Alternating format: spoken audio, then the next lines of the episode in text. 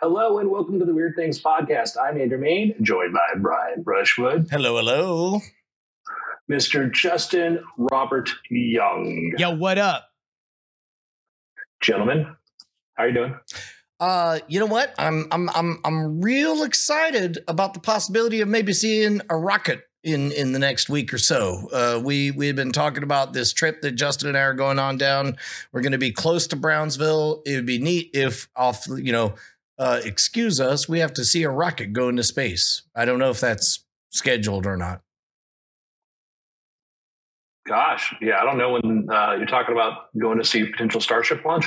Well, well, we're we're going to be like an hour away from where they will, where they traditionally launch from, Brownsville, um, and uh, I, I would have to imagine that, like, for the first time in my life, a casual over the shoulder, like, oh, there's another one, you know, could happen, which I think would be pretty cool. Yeah, I, I, the next Starship launch, I haven't heard any particularly schedule. I know probably the next few months or something, something's planned. I don't know. Uh, I mean, you, you maybe you probably maybe know more than I do. Maybe they're gonna sneak one off on Tuesday. You're gonna find out. yeah, do you, do you, uh, I, I would imagine every single launch has been publicly announced, but it would be utterly Would be punk nice. rock to to just like sneak one out when nobody right, was let's let's get to the real issue. Uh, Brian, can you just Google young Dennis Farina? yeah, Dennis sure. Farina, young. Uh, uh, Dennis Farina, of course. Uh, I know him mostly from his role in Snatch when he was older. Yeah, yeah. But I feel like I could do a Dennis Farina prequel right now, but I don't know. um, uh, let's see. Young let's get photo. let's get I mean, to the I mean, I- list. you might be able to do an. Oh, oh my good God! I'm Justin. I have wonderful news for you. Uh, the Let's just go side by side on a young Dennis Farina. All right. Uh, this is kind of peak Dennis Farina. Uh, uh, yeah, no. Uh, and by the way, hell of a character actor. I mean, uh, I, I, I'm for it. Well, Dennis Farina, I think, was kind of the opposite of a character actor. He was a character that also acted. He just, and when he was in everything, he was just Dennis Farina. I, I feel like that's the way you would be You look too. like the younger stand-in stunt double. They put a gray wig on to look like him and a mustache because Yeah. you have a mu- very very young face for the, with a mustache. And No, so- you're right. He's got a little bit more of a weathered face and he's got a wider face. I've got a little baby. I got a little baby's chin here. Yeah, like like you would be. Yeah, I'd see you on the set. You'd be like, last year at Juilliard, Yeah. the thing they told me was. And he's like, whatever, kid. Yeah. Just remember to don't take the fall too hard because I got to get up from it. You, uh, I, I mean, if if there's one thing to fault, I think that you have too much joy in your heart to. pull Dennis off- Farina is a bit hard bitten. He's a hard bitten guy. All right. but you want to know what? You know what? Actually, We Actually, had curiosity. We followed it down, and now we know that I, I look too handsome to be a young Dennis Farina, which I'll take as a win. There you, uh, there you go. Uh, by the way, Elon said there may be a Starship launch in the next three weeks. So Could be Ooh. Tuesday. that would be a good surprise. Could be Tuesday. could be Tuesday. Could be. Could. Let's ask. Let's just get in his mentions. I mean, he he responds to a lot of lot of very interesting people these days, so you never know who Elon's going to respond to. So uh, this week has been a very exciting week for AI development. Yeah. Earlier in the week, uh, Google announced Gemini 1.5, which is an update to their what they uh, originally had launched or announced. Um, the model, so Gemini, uh, which is their state of the art GPT-4 competitor, is now uh, no longer Bard. Bard is gone. Bard died. We talked about that, and and replaced is Gemini. And now they've improved it. They haven't released 1.5 yet, as far as I know, into the actual consumer application, but some of the achievements they've said it's it's faster in many ways. It's like you know OpenAI did GPT Turbo, which was to make it way more efficient. They've done basically Gemini 1.5, which is a you know pretty big leap. 1.5 just after you know a month or so after they announced the other one. And they've said that they can give this up to. We've talked about this before about like the when you send an input to these models, we call it context. We ask it a question or give it a document. Google says that can handle up to 10 million tokens. So, uh, explain that. Uh, even if you've explained it before, uh, explain when. Uh, I dare you to explain tokens, it again. Tokens are something that uh, uh, I, I, believe what the upper end of uh, ChatGPT four is in the tens of thousands. This is in the million 128,000. 128,000. Okay. So so this is in the million plus. That is a big leap forward. I saw a lot of chatter about this, but but give folks the context as to what that means. So it's the amount of input you can give into the model when you want to ask it a question or have you you know tell you something. If I gave it with 128,000 GPT-4, in theory, I could put the entire text of my book and tell me, you know, what does this character do? You know, what what is the occupation? What happens here? What happens that? And you can ask certain kinds of questions that are going to be present in there. Um, and with 10 million, it means that you can just put a ton of documents in there and it will go through and find the answers that you want out of that, which is pretty incredible. Um, in theory, you know, if you gave it uh, millions of words of your writing examples, it could then output writing samples like your sample by just looking at this instead of having to train the model on it. And so tokens are basically the way you represent data to the model. You take, let's say you take a word. The word the might be 14, comma 22, comma 3, or it's going to probably be some low number. But anyhow, you turn these things into numbers everything becomes numbers. So when the model sees you write something, what it actually sees is a sequence of these numbers. When you give it an image, it does the same thing. It breaks the image up into a sequence of numbers. And we'll talk about that in a second. And that's what it looks for. It looks for patterns in these numbers to try to figure this out. So just tokens are roughly either words, parts of words, or bits of an image, etc. And so the, the I don't know the tokenizer for Gemini, but for OpenAI, it's basically you know, uh, 1,000 tokens is about 700 words. Okay. Roundabout. So, so uh, uh, uh, you might think of those as just just chunks or or hunks of of of, of human data and so on. Uh, uh, one of the well, things bro- broken down to almost a word level. Some some tokens just have like you know a single representation. Well, so one of the things that I've really I, I, felt like I had cracked in working with uh, early versions of ChatGPT is to kind of, as uh, you and I have spoken in other contexts, uh, almost hypnotically just move a piece at a time. Like, hey, do you understand blank? Great. What about a little bit more? What about a little bit more? Mm-hmm. But but but if all of a sudden you're able to feed giant data sets and say, hey, do me a favor, read this book. Uh, uh, explain to me is the theme this, this, or the other thing? Uh, it, it changes the rules a little bit. If if if I yeah, understand the, you correctly, the challenge is going to no no no no absolutely. The challenge is going to be that the obviously the the higher the token count, the more amount of compute you use, it gets expensive. You know when you talk about you know what is when you put a million tokens worth of data in, is your you know are you going to pay like a hundred bucks you know per you know per query? Eventually, that will all come down. These things do get you know more efficient, but that is some people said, ah, we never need to do document retrieval again. Like, no, document retrieval is actually very efficient.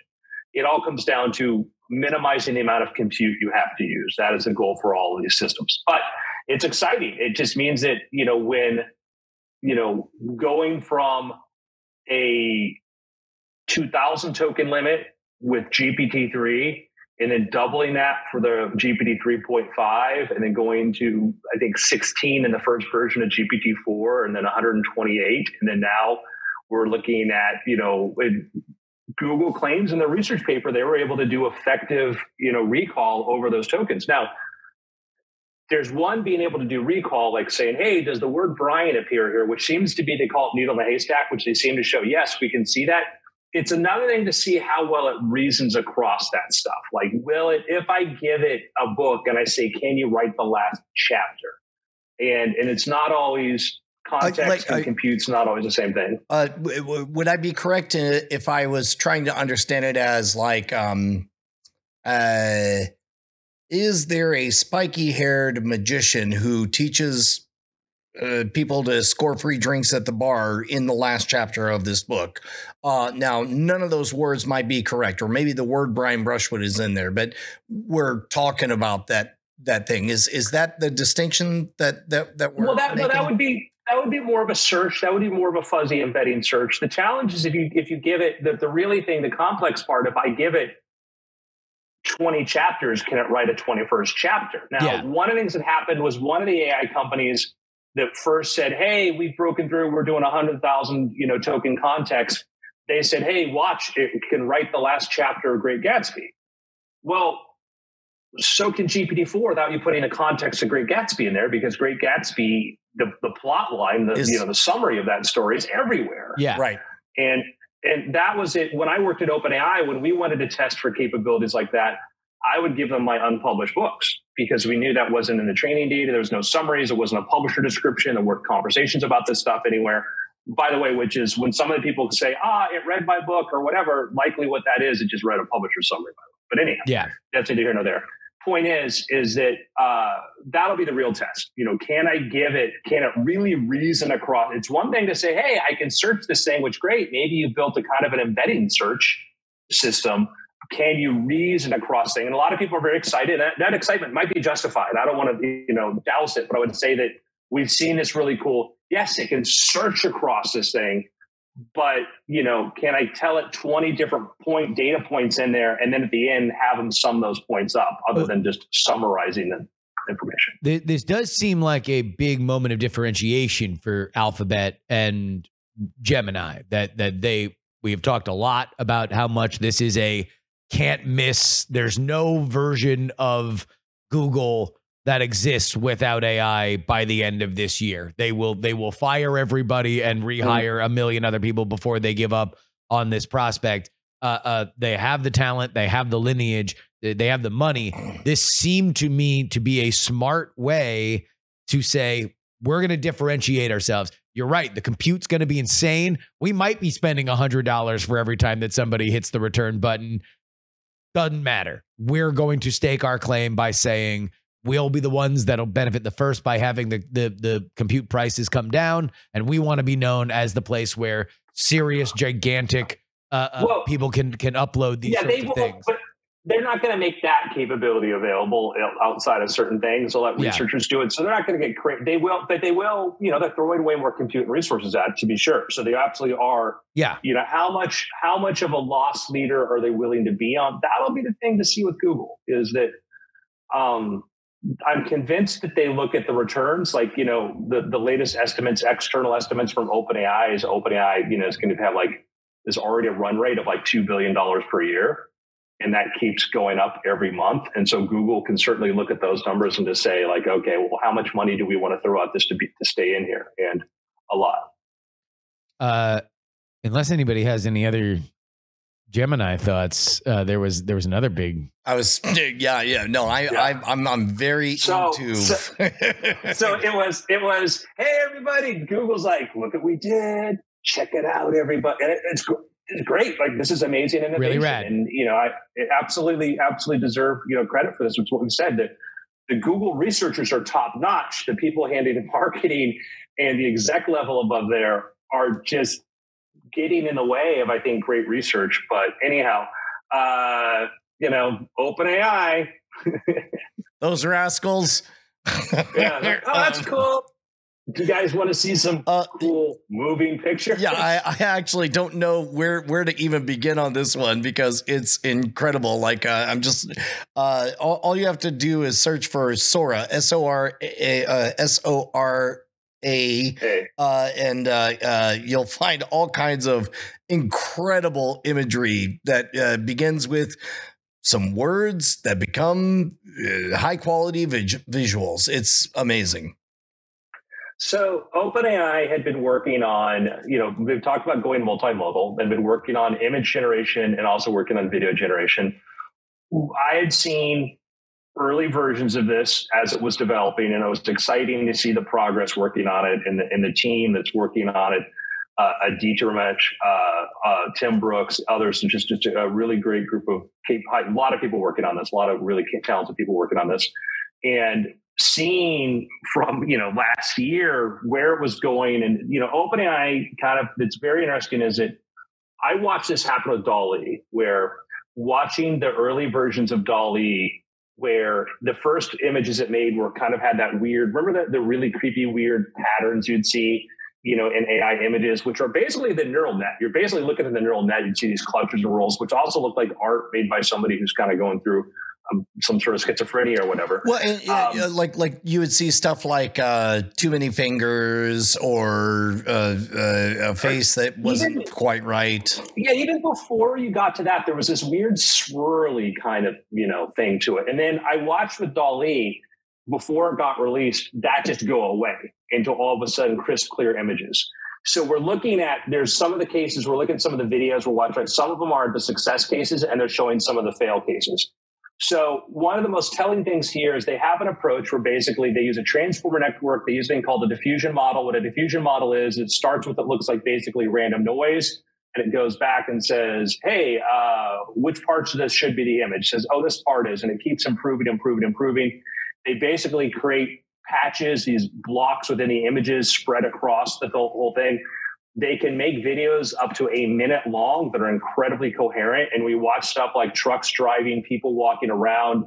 It's fascinating. And they show a really good thing. If you go through, there's a, there was the landing page and there's the research paper. So if you go to openai.com slash S-O-R-A, and then you click on read the technical report, there is a graph that you will see which shows basically what happened as they scaled up the compute. They show these these you know videos of the base amount of compute, increased the amount of compute, literally the amount of compute they threw at it by four times and then 16 times. And they're showing the clear improvements. And, and a couple things they did which were different. Uh, one, they're not getting too technical. One, one of the basic things they did was they didn't crop the images. All the other image models try to do like square images or force it to 16.9 where OpenAI was thinking, well, these original videos, when they were taken, were shot with a certain kind of composition in place. And if you shoot something on your iPhone with it vertical or horizontally, it's going to be different. So they built a model that can output different formats, landscape, square, you know, widescreen, et cetera, uh, which was a different approach than other people have done. And they've done a lot of more special things as far as like, you know, using a lot of state of the art research on how to like generate the images, et cetera. But if you scroll down, Brian, You'll uh, see sure. these, these, examples of uh, keep going there, keep going um, there. On the left, you're looking at weird, fluffy morphing. They give it the you know the input of a woman with a red you know blazer with a dog with a blue knit hat, and the the first version just looks horrific.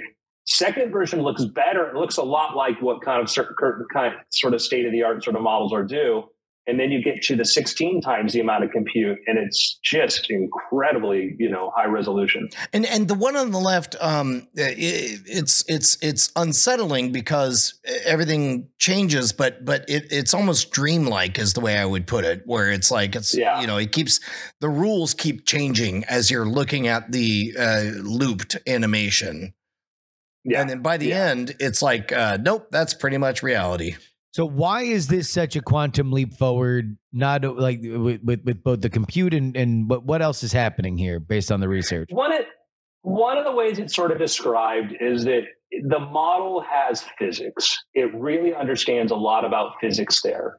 When you look at the, the, the first example they have of the woolly mammoth walking across the tundra, and they have weight, they move, and they'll show you fail cases.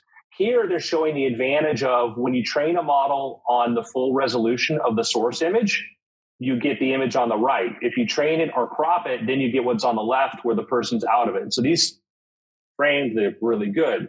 So that's a big part of it. Um, these are some you know things you see interactions, but watch as this guy walks. You can see the movement of the weight in his belly, you know, moving across you know what's neat too is you look at like the shadows you know the, the shadows are there. It, i would just, never not not in a million years would i suspect any of these of being ai yeah. just one year yeah, ago. when, you, when it's called out to you you you start looking for patterns and stuff but you know when you don't know that it's going on yeah it's very easy to do it but then they show you the fail case of like a plastic chair and it doesn't know how to handle that You know, um, it's sort of like floats and just just hovers and so Yeah. on. Um, but it's just that the thing there. You're looking at this person walking, and the reflection of their feet in the water, in there, and just the model able to get all of that. it's Yeah, there there was there was some fascinating uh, uh, memes going around this morning comparing the the video that went viral of a AI generated Will Smith eating French fries, which Spaghetti. was or spaghetti Yeah. that was just uh, uh, horrifying and just like you know nightmare inducing. That was a year ago, and now we have this being announced and. Uh, uh, while it is not publicly available, it was, uh, you know, we- you had Sam Altman making Mr. Beast and various other Twitter users videos last night. So it is, it is around. What we don't know is exactly how fast it is. Right? Is that is that what uh, what is still yet to? It was turning stuff around in like 10 minutes, 15 minutes. Okay. So, you know, the, the thing that the trend of these things are is you build your model and then you do what you call, there's a couple things. Quantization, when you realize that, you know, a lot of those uh, really long parameters, these decimal point can be reduced. There's sparsification where you realize that, man, like, you know, good 60%, 70% of the model is focused on, you know, how to make cattails. And it doesn't need to know that much about it, whatever. And so you start to improve these things over time. This is a video where they basically they can st- stitch image videos together. So this is creating a seamless loop of basically a, a bike riding through, you know, uh, a forest. So the idea is that this thing will just continuously loop over and over again, which is kind of amazing. And you'll see examples of taking a video of a car driving through like a city and then saying turn it into a jungle and it turns everything around there into a jungle we looked at before we saw a historical old timey example like input video output change the setting to be uh, go back up brian oh sure. yeah Oh, that's the got it, got it, example got it. So they- change the setting to be a lush jungle yeah Yeah. yeah Uh, so what you know what how is this going to impact you know initially this stuff's going to be very expensive there's also going to be a lot of development in open source models. It's going to be you know like like you said like i think DALL-E i think is in my opinion the smartest model most capable but there's so many guardrails on it it's not as useful for other people for a lot of things. And there's a lot of models fine-tuned to do really specific stuff. And i think for video you know it might be, you know, OpenAI and probably Google or Facebook might have the best all around powerful image, you know, video models, but there might be really good open source models for here's how to do car chases. You know, here's the car Yeah. chase model, you know, here's the people in the diner mo- diner talking model. And and that's going to have an impact. Like VFX I had a friend who works in film last night text me like, man, the second unit's just going to be destroyed. well, Like, and, well, you know, uh, uh, uh, uh, maybe not destroy. I mean, again, it depends on how you want to squint and look at it. But it's like uh, I'm firmly of the belief that any creative just got a promotion. They just got interns. they just got a team. Well, yeah, yes, and but I think overall, like my argument is there will be more people making better money in the creative industries ten years from now than today. But this is going to devastate VFX. Yeah. You know, instead of spending you know fifty thousand dollars per minute for a VFX shot, Right. that those those those those are already highly competitive industries, and the ones that are going to get access start using stuff first. And I do think, yeah, for second unit, you're going to start thinking, you know, Marvel's going to be looking at this going, oh, well, do we need to pay, you know, sixty thousand dollars a day for a crew to go grab an insert shot of somebody opening up a desk drawer, or to do this, or to do that? And I think it's going to go from VFX shots. I think blue screens, a lot of stuff like yeah, VFX. Like if you're not using AI, which a lot of VFX people have been hesitant to, which we saw before. Um, it's a, it was always a scary business to begin with. You know, uh, Bri- Brian, if you can scroll back up, Sure. there is a tr- uh, uh, uh, it looks here. No, no, no, down uh, uh, just a little bit. The uh, drone footage of an old West Gold Rush town there Yeah. to the left. Oh, t- Um, uh, the other one. Got it. All right. Uh, what Andrew mentioned, it's it's not only the physics for me, but it's the natural sense of camera placement. A lot of the really, really Mhm. impressment, impressing stuff that we've seen is impressive because this mimics what we know as aerial or drone footage. And it's it's creating a world that would not have drone footage right? Like an old west gold rush town. But even some of the other shots, they have smart, uh, uh, uh you know, aesthetically pleasing shots in a way that the other videos are either or the other video makers so far that we've seen in the AI space, they're all all the images are very static or they're very abstract. The, it is just kind of a a flat thing where well, and, a bunch and, of stuff happens, which is why like commercials. You've seen like the most effective stuff that that AI uh, video I think has done that I've seen has been like you know all right here's a, a, a perfume commercial here's a Nike commercial here's something like that because the aesthetics of those are very abstract they are very flat and and presentative but they don't have personality like these like drone footage or GoPro like those are the things that you watch these videos and you're like oh it's mimicking a GoPro. It's mimicking a drone, and it knows the difference, and it knows how those well, uh, and uh, those videos look. On on top of that, in this case, uh, I don't know if I'm right or not, but but like production brain kicks in, and I notice the uh, the color palette temperature on there. I notice the slight use of film grain. I notice the bobbing up and down, which uh, it places it kind of firmly in late 1970s. Uh, so I I'm certain that it's emulating a helicopter shot. Uh, and, and, you know, and obviously this is in Southern California, based on the background, uh, and and uh, it's it's it's fascinating. Uh, the best results that I've ever seen from DALL-E or any kind of image generation have often involved mentioning exactly what specific equipment is being used, like a Panasonic blank blank from 1977. Uh, uh, give me a Polaroid of whatever, that kind of thing if you scroll down, you'll see some other cool examples. They talk about 3D consistency. They one they showed like turning images to life, like just giving an image. Like this thing can produce images, obviously, but then they show like they talk about like 3D consistency. So yeah, if you want to zoom on that one, um, you see this. And, and there are, and, and you know, there are, you start to look at things. You can see scaling issues and some other stuff, but you know, the, the point is, it's like we nobody was expecting us to be where we are right now. Yeah, yeah, I guess that, yeah. So so give us a sense of the expectations of where this tech was before yesterday afternoon. You had Google has multiple uh, text to video project. Lumiere was the latest one, and Lumiere was pretty cool. Lumiere was was really cool images, more static shots, nothing moving quite like this, but they did realistic images and stuff. You can take a look at Lumiere.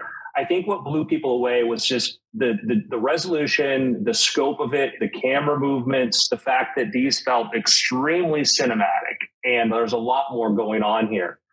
And uh, you know, it, if you take it, a look at it is it is kind of uh, adorable that uh, the website is set up such that it's trying to run like 75 videos at once and so as yeah. a result they are all freezing but uh, but meanwhile, the uh, uh, the realism is truly extraordinary. So, which so look at interacting with the world. The first one, the painting. Yep. And if you want to go zoom oh, this on one that, here, got to, it, got it. Okay. Yeah, yeah. This is somebody painting uh, a painting. Yeah, and that's what's fascinating about it is the idea that, that it's not just a repetitive motion, but we're watching as the brush hits the canvas, it actually paints. And that's a that's a subtle thing, but that's a really important thing to think about because you know the model is understanding that there's a cause and effect there. And, and OpenAI talks about the reason they want to do this is they want to be able to understand the world. And you need to have a cause and effect. And so that's why there's physics, that's why there's this. It's funny because I saw a critic, you know, a, a frequent critic, you know, make a point like, ah, oh, look at like not all these things are touching the ground or the physics is off or whatever. I'm like, you're only looking at the things that got wrong. And it's a lot of compute to do that. And I was like, you know, I was going to kind of retweet and be like, reality is cool, but it can do a bunch of probabilistic events creating an unpredictable outcome. Glitches like the inability to know both the position and velocity of a particle, information compression limit, and the enforced upper limit on speed show the severe limitations. It's like, yeah, reality's got limitations there. And you look at for the amount of compute, what it's able to do, it's kind of insane. Well, this is a Minecraft simulator. So, uh, oh man, I I think it's really fascinating that whatever this page is just wants to try to play all the videos at once. It's very vexing. Um, Yeah. uh, but but uh, I refreshed. uh, okay. Here, I'll. I'll yeah, I'll do that. Okay, there we go. Okay, so um, the big question, and keep in mind, you know, I'm trying to raise uh, a, a trio of children who want to be in the arts. Um, is well, am I about to be replaced? And uh, even Mr. Beast said some version of that. And uh, one of the things that I think last night we were talking about is, in my experience, uh, if anything, all of this just makes humans more valuable because there it's it's yes it will be harder to be a mechanic who uh, makes somebody else's vision a reality but if you have a vision it's going to make you even more valuable uh, is what i assume but uh, i don't know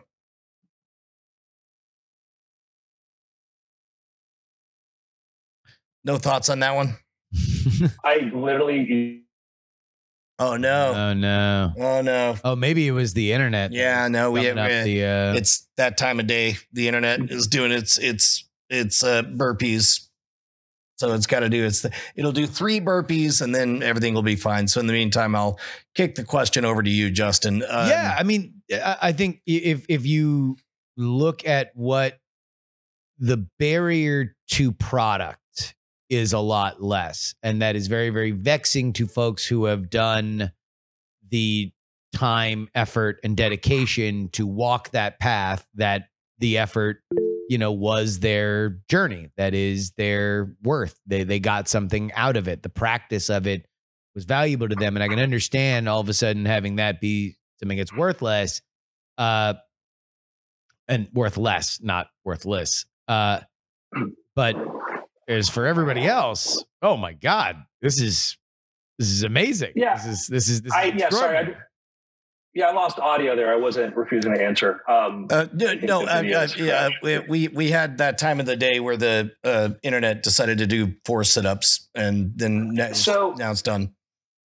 so yeah, I think that that you know I posted a thing and somebody I said, hey, you know, it's a golden age for artists, and somebody is like, oh, this is going to be you know horrible, and I'm like, I think I said I think there'll be more people working in the arts ten years from now than today, and he's like, you understand why that's bad, don't you? And then I retweeted like.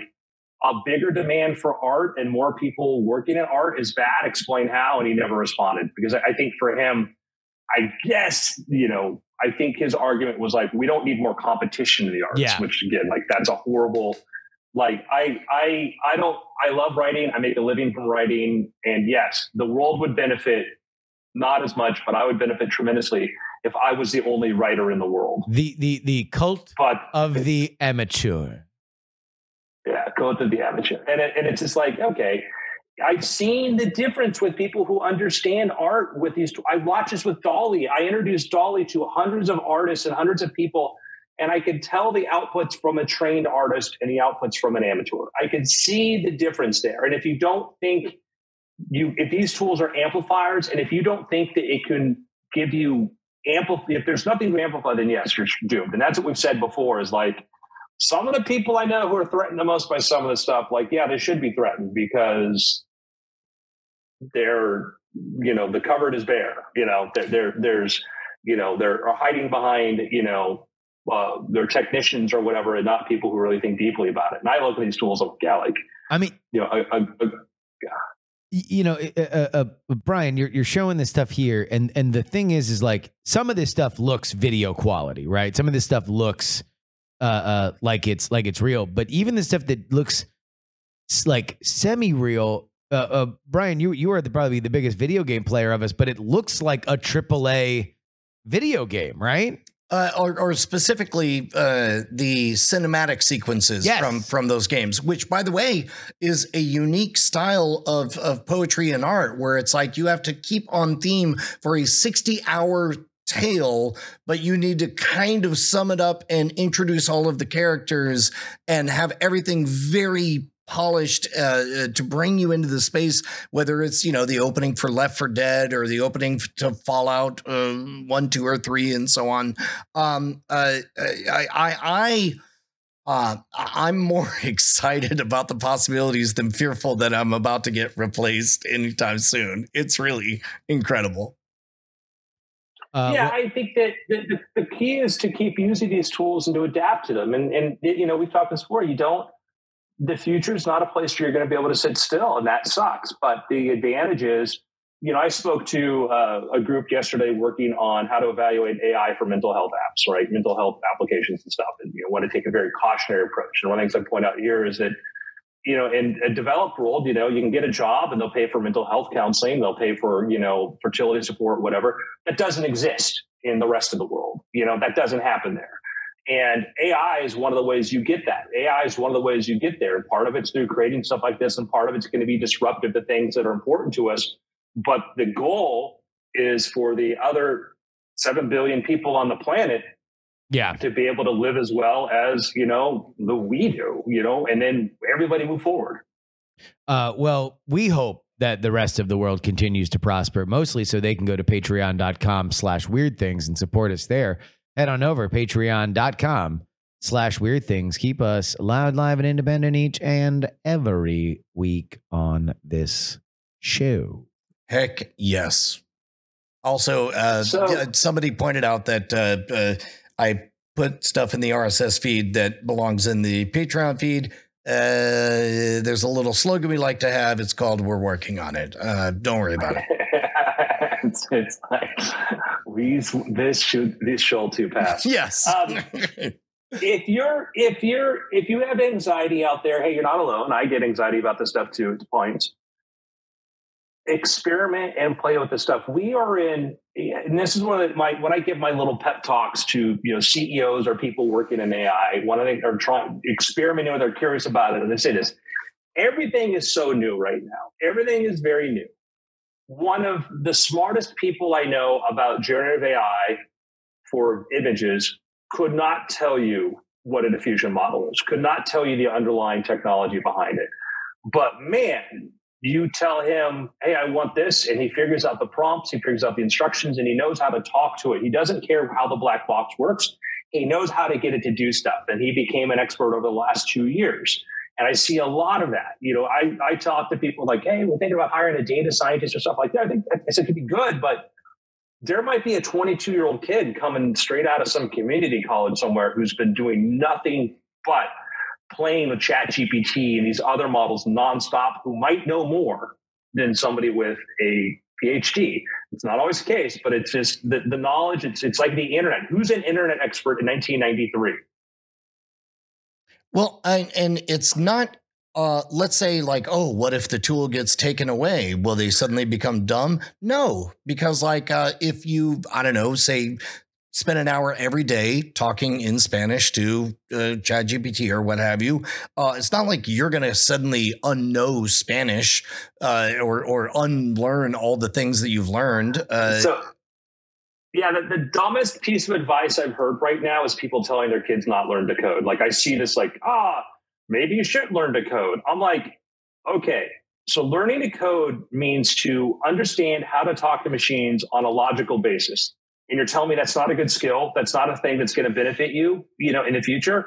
Yes, languages may change, the way you code may change, but understanding how to code, how these things work, is a super useful skill. And so when I hear people go like, "Well, if I can write the code for you, why bother?" It's like, yeah, if I can use a calculator, why learn math? That's well, just, and and, and it's it's it's a bit like uh, the the times I've heard coders the most excited about ChatGPT or any uh, GPT model is when it's like, ah, it's so great.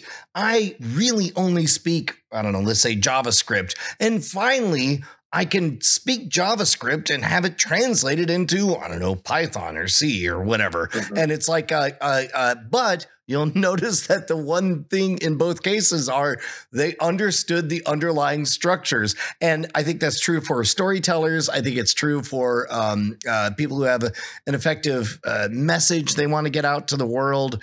Uh, uh the only thing is, you don't need a million dollar budget to produce something like uh, the Kony 2012 campaign. You could do that in your basement now. Yeah, I think you just you you Google used to have this mythical 20% time that you could spend working on whatever you want, which was really just a move to sort of hire people and people really or said, yeah, that's not a real thing. But I do think that everybody should have a certain amount of time they spend per week of just exploring and trying new things and trying new tools and stuff. And it, and it can be hard to say, ah, I don't have the time. Well, one day you're going to find yourself in a situation where you're you're because you never made the time to do it you know i'm not saying that you all have to become experts in everything but i didn't learn to code until i was like 43 44 you know, I didn't learn to code until I was my 40s. And, and I was, and then people told me, oh, why bother? Why bother? Just hire people to do it for you. And I'm glad I ignored them. It was the best choice I could have made. And, you know, I don't, as a product, as an output, I don't get paid right now per lines of code I write, but I write code all the time to solve problems, do things for me, and it's made me productive. And this isn't a call that everybody here needs to learn to code, but it is me like learn to use these tools. You know, sit down, you know, play Chat GPT, ask why are people using it, whatever. And it's just, you know, uh, well, and um, I, I, I, unfortunately, it's the kind of thing that uh, you're uh, when you want to tell a story about how you uh, learned a thing from Chat GPT. It's a little bit like telling somebody else about a dream you had or about your drug trip or whatever. It's boring to everyone else. Like even last week, I was so excited. I'm like, guys, I learned how pumps work for wells, and then I was able to measure the size of the pond and how fast and blah blah blah. But but it's like that's going to become very very normal very quickly. Yeah, but it, but it, it, it it's a uh, it reminds me of the, the Henning Nelms, you know, showmanship for magicians is that if I pull a hamburger from my pocket, you're not impressed. But if you say I'm hungry and I pull a hamburger from my a sandwich from my pocket, it's a miracle, right? And for you, it's like you had a problem you wanted to solve, and it just kept clicking and clicking and so, working you through and solving it for you, and that's why it created such a reaction because it was just, you know, these, you know, we we have these reactions all the time now. Uh, I I legit believe that we're about to see like already humans live longer than we used to 100 years ago but i am convinced that the infinite patience of uh, large language models are going to allow humans to remain engaged and not um, you know whether it's from hearing loss or you know, other reasons or whatever like I, I, there are loved ones in my lives uh, in my life that I have seen kind of withdraw from engaging with other people, and then you see Brian, that accelerate. That.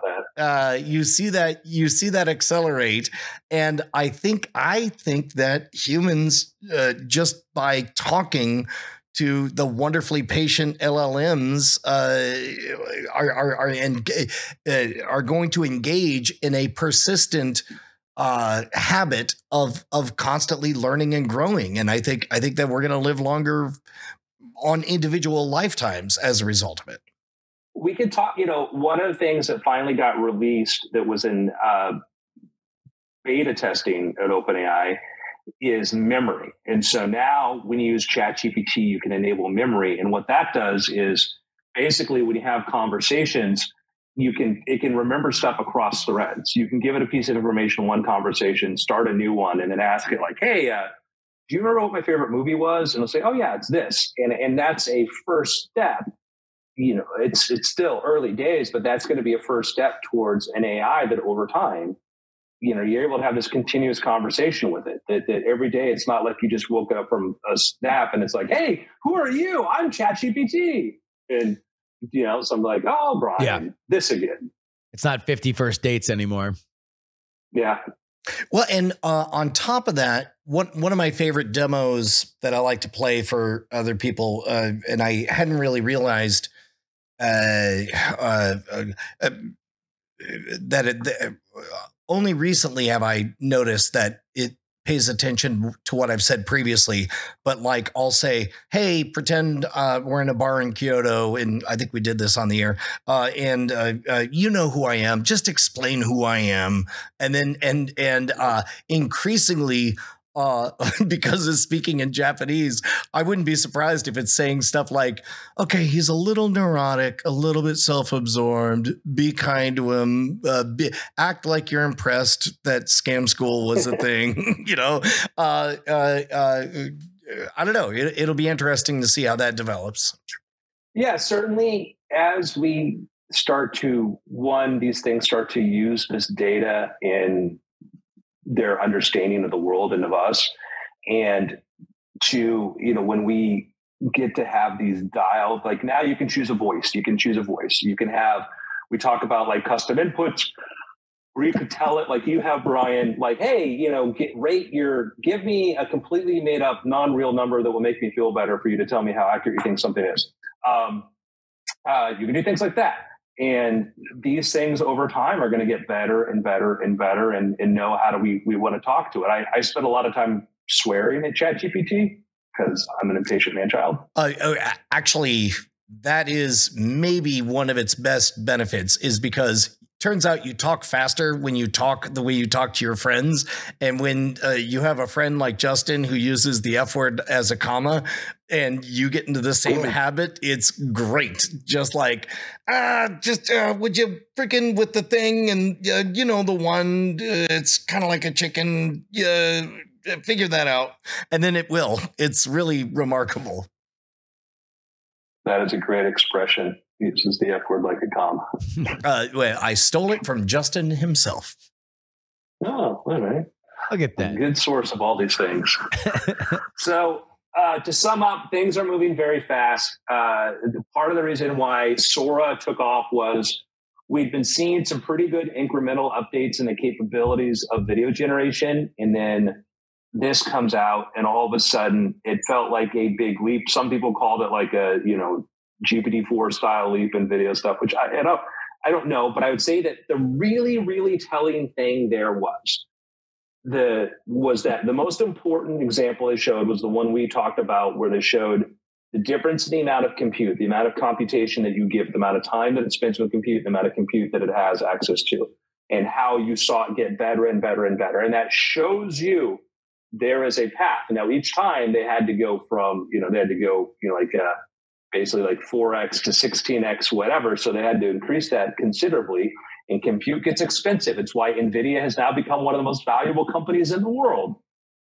And uh, compute's not gonna we're not gonna solve that anytime soon you know we, there was the tom conversations about sam altman trying to raise trillions of dollars to try to build computing you know computing facilities because or microchip fabrication because there's just not going to be enough. Now that we've seen what's possible here, and the, the argument I make is every cognitive task that we do in work is going to find its way into being done by an AI, but that's going to then mean it needs to have some transistors there somewhere doing that computation. And the more stuff, the more we put into AI, the more efficient we become, the more the economy grows, the more things we'll be doing. And the demand for compute will never be satiated. It is just going to keep going and going. It's it's why the sci-fi scenario they talk about like if you know, if, if AI is real and other alien civilizations created it, then how come the whole world hasn't been turned, the universe hasn't been turned into computronium? You know, like, well, maybe it has, and we just don't know. I don't know. But anyhow, uh, compute, compute, compute. Uh, so just a side note, uh, I put on Twitter, I looked at a number of the videos that they did for Sora, and some of them have sliding sideways motion when the camera moves from left to right or right to left. And that got me very excited because I know I knew of a trick to turn that kind of footage into 3D footage.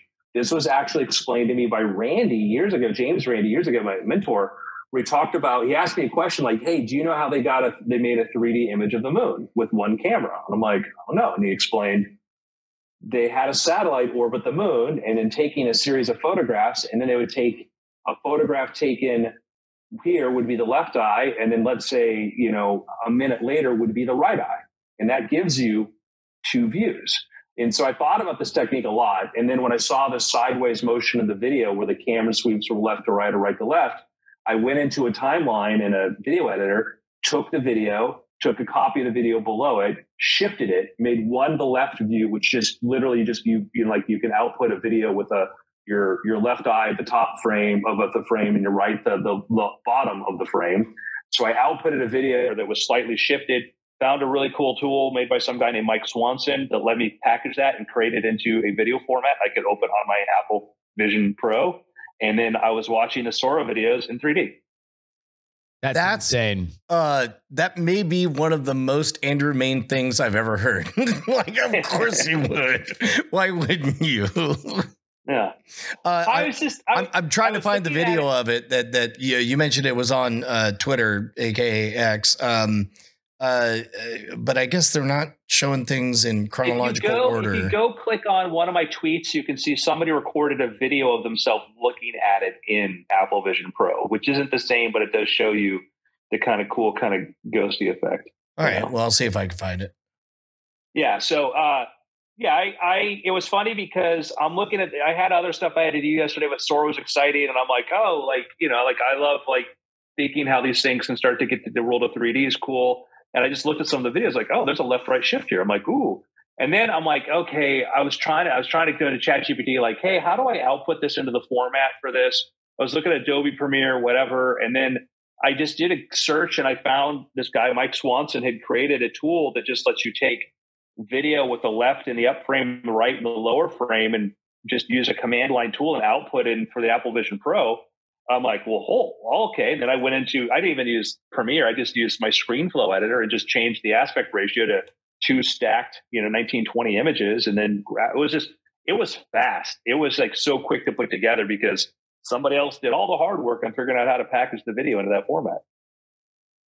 That's awesome. You see the, I can look for the link too. Let me, uh, uh, you know what? I, I I Um, can find it. I just realized I'm not signed in to X. Is is the whole problem? Oh, Brian. I know. He's I know. trying to be the. Um,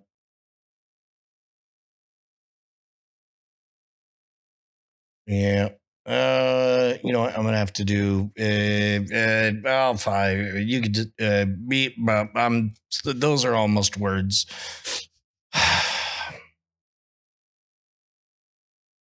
Here's Um, a here's a anyhow. picture of Dennis Farina.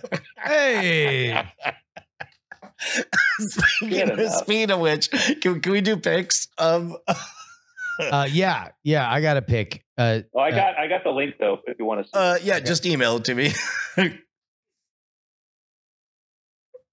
um, send it to Mr. Schwood uh, at uh, secretemail.com. yeah, uh, Um, Jamail.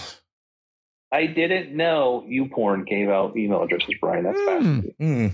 Hmm. And here you go. It's coming to you right now. But what was neat was just to put this out there and to share, particularly some of the people on the, the Sora team. I'm like, hey guys, I made this into 3D. And it's like, that's a cool thing. Uh, you're like, I'm still cool, guys. I'm relevant. Don't forget about me. Remember the Ah, time there we I go. spilled my tray in the cafeteria? Y'all clapped because Hmm. because you liked me. All right, there we go. So we've got the uh here. I'll turn on audio. Uh, wow. So this thi- this is a couple of photos that you took that were made into a- Video. It's video. It's so I took video. the video for yeah, this 3D video. So I took that image uh, of I don't know, is that the Amalfi Coast, whatever. They it's moving from left to right. So I just give the left eye one view of the right, just like a few frames ahead. And so I just converted those all into just 3D videos. Uh, this That's one, like the Africa, awesome. the, the market and Lagos was cool. And then uh, the train one was cool because like it did. The train's not. It's sort of half 3D, but like somebody said, I felt like I was there because the the buildings move by are in 3D. oh, That's amazing they work on the Quest, by the way, too. Just so you know, you can try these on a Quest for you pores. for you practical people. yeah, practical. All right, that was very. Hey, uh, Zuckerberg says Quest is the best. You know, the best device. because he had a really fun night, fun Yeah. night with his friend. I have a pick. Uh, it is not quite as technologically impressive as an AI tool, but I do think it's a little fun. Obviously, this week was uh, Valentine's Day, and uh, Damn. yeah, Okay. yeah. Uh, and also, it happened to be my wife's birthday. We have a couple friends that have birthdays uh, this week around Valentine's Day. So maybe you got somebody that you would like to make give a little something special this week. Well, you can go to v-day.suno.ai. Uh, and if you've never played around, we've played around with Suno a lot between some of the other programs that Brian and I have done. But if uh, uh, you just want a super simple tool that you can send to somebody that's never screwed around with it, you just uh, it's it's a, a web form basically where you can uh, uh, just type in your Valentine's Day name or your Valentine's name, the person that you want to make a song for, what your favorite memory of theirs of, of you two together is, and then boom, it pops out three songs in three different genres. You can pick the one that you want. You can uh, ask it to do another version in that genre, but uh, uh, I, I think it's it's it's a pretty fun little tool where you can send somebody a song about your relationship with them, and uh, you know it's a good time. Uh, v-day.suno.ai. Uh, you know what? I just made a song for my Valentine, Hmm. Andrew Mayne. Hmm. Uh, Oh, and Brian. I was thinking about the time that we first met in Las Vegas, and the first thing you did was uh, uh, stole fries from me, and with mouthfuls of fries said, and I knew we were going to be great. we were going to be extremely good friends. So uh, uh, here, let's take a listen to version one. Uh, oh, here we go. In a city full of lights. In a city full of lights, it caught my eye. In the land of dreams, you made me feel alive. It's true.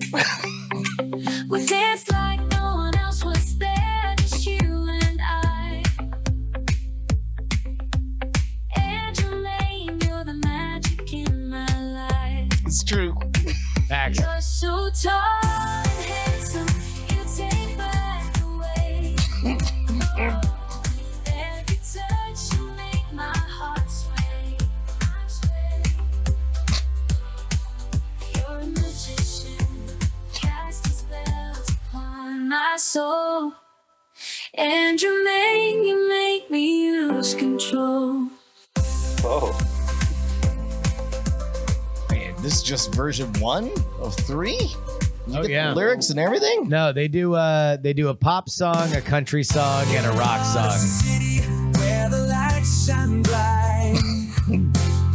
I saw him standing tall, a vision in the night. With his hair tousled wild and his charm so deep, he had a sparkle in his eye. Yep. In the city lights where dreams come alive, I I feel like Vegas is synonymous with city and lights. Uh, Yeah, uh, yeah. give or take. Uh, uh, but I, I look. I think I think it's a fun. It's a fun little silly tool. Send your send your friend, your lover, a little song today. Uh, I'm going to give an old pick that is new again because we have just finished a complete lap of it. My 11 year old daughter only knows all of Star Trek through the lens of lower decks. I feel like Lower Decks is the all time champion of picks for for weird things. Uh, it's yeah, uh, uh, maybe so, but but uh, but but uh, we finally got all the way through this recent season, and uh, it's it's really neat to uh, to notice like you know we experience it through a kind of like a meta lens and uh, ironic storytelling, and there's no irony for her. It's like that's just what Star Trek is, and I'm really pleased that it's so good. It's it's quite good. my my wife, who is we watched some of the original Star Trek episodes, which she liked, but we never kind of got all the way through on that. And she's she loves Lower Decks. Like Lower Decks grew on her. At first, she wasn't this, and now she's like she's a big fan. And yeah, that's that's I think her primary Star Trek has been through Lower Decks. Like I, I Lower Decks to me is. I, I like uh, Strange New Worlds. Have you watched that yet? Strange New Worlds yet, Brian? Uh, you know what? I started watching it when I heard there was a lower decks crossover where they become Yeah. actual humans, and I enjoyed it very Yeah. much. Yeah, it's a great. I lower decks, and yeah, I think I Strange New Worlds.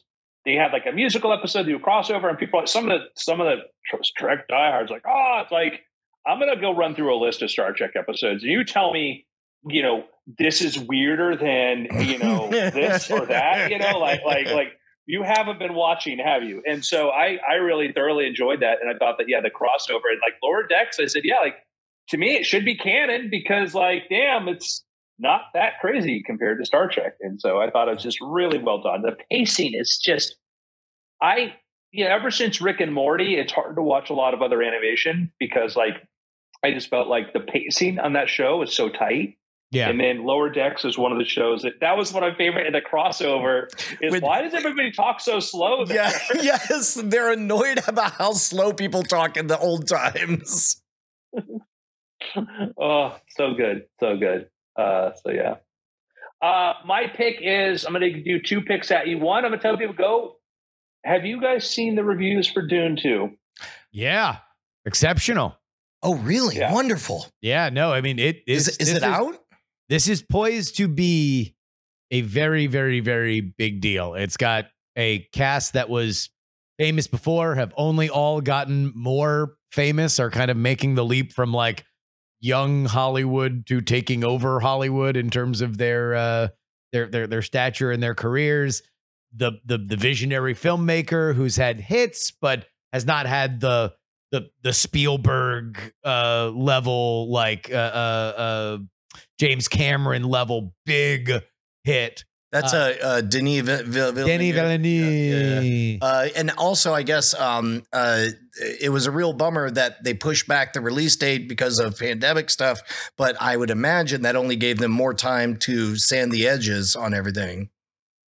Yeah, I mean the, the the reviews are like masterpiece. Like this is a science fiction epic masterpiece. which has me nervous because that level of expectation now. Um, but if it delivers on box office, it's great because Denis Villeneuve said that he wants to do Dune Messiah, so he'll probably go do some other movie than go Dune Messiah. If he does Dune Messiah, I mean, I'm I'm excited for there. There's there's the HBO series, you know, Dune Legacy. Like I'm very very very excited, and contrast that with the Madame Web reviews. Yipes! Uh, Yipes! I I Screen Crush, which I Ryan Arey, I like watching his reviews, but he's a super nice guy, and you can see when he just won't want you trash a movie, even though he knows it's bad. And watching him rip into Madame Web was just hilarious. It was just it, I- it I think- broke him. It's- Yeah, my my the the tenor. It was amazing how many people went back to. It's a throwback film to the golden age of when comic book movies in the aughts were just worthless. Just like like Yeah. no sense of why the characters matter. A bunch of famous actors that are kind of prancing around a horrifyingly crappy script. Uh, at, at the risk of uh, going long, did you guys see the uh, the Christmas card from the Fantastic Four that uh, was? Announcing the cast. yeah. Uh, I saw an image. yeah. I'll just do my other real quick before we get to that. I'll do my other pick though. Is uh, I just finished the last season of Rick and Morty. Yeah. And that first episode, you know, when you hear like, ah, Roiland's left, they've got other people doing the voices. That first episode was jarring, and I just was like, oh, geez, this is not good. Second episode picked up a bit. Then the rest of the season, I thought it was one of their better seasons. I really, really enjoyed I- it. Really I agree. it. I agree. I thought it was uh I thought it was tight. I thought, you know, look, there there's uh there's always gonna be a home for that show when it clicks. And I thought this Yeah. season was was They- great, they- really fun. Yeah by yeah by the end of it the voices were the same to me. Like there are some early episodes i'm like these feel off Yeah, you I think w- w- was the first episode the the poopy butthole episode. yeah yeah. And that was that's hard because that poopy butthole voice is just so uh, among the most classic Roiland kind of voices that well even the rick and morty's just Yeah. sounded off and i guess they have two two young voice actors doing it which i think is a great approach is to have you know a couple you know like mix that up but, but um sorry Uh, brian you're the fantastic four No, no, no. So, so they uh, they released a uh, Valentine's Day card to uh, uh, show off the cast, which uh, would imply that they're doing the one thing that uh, on this program and other programs I've had my fingers crossed. It is like make it a period piece, make it a period piece, set it in the 1960s at the height of the Cold War, and uh, it looks an awful lot like that's what they're doing. Well, Brian,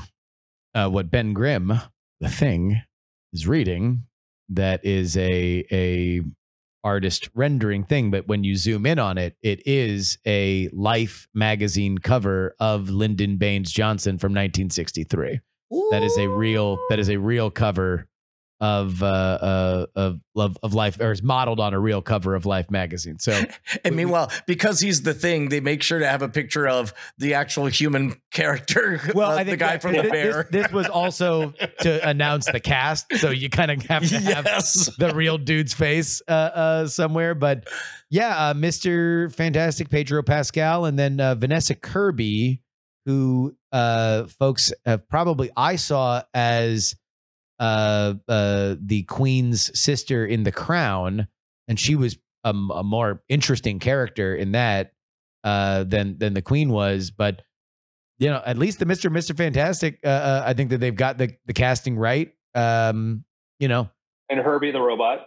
Yeah, which uh, that was a bit of a surprise. Uh, uh, talk about going retro on that.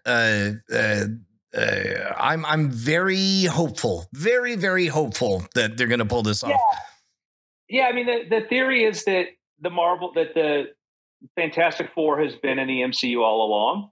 yeah. And and I think that, you know, as as the MCU evolved and realized it, you know, Captain America realized, oh yeah, Captain America was a guy because first, oh, we have Iron Man, he's our first superhero. Like, uh no, and Thor, you know, uh there there was, you know, Nazis running around and Captain America, and like you got Captain America and stuff. You're like, oh, okay. And then the idea that like they could have been some explorers and stuff that just went off missing and whatever and show up just in time for whatever. I love yeah, I love that. I love the idea of that.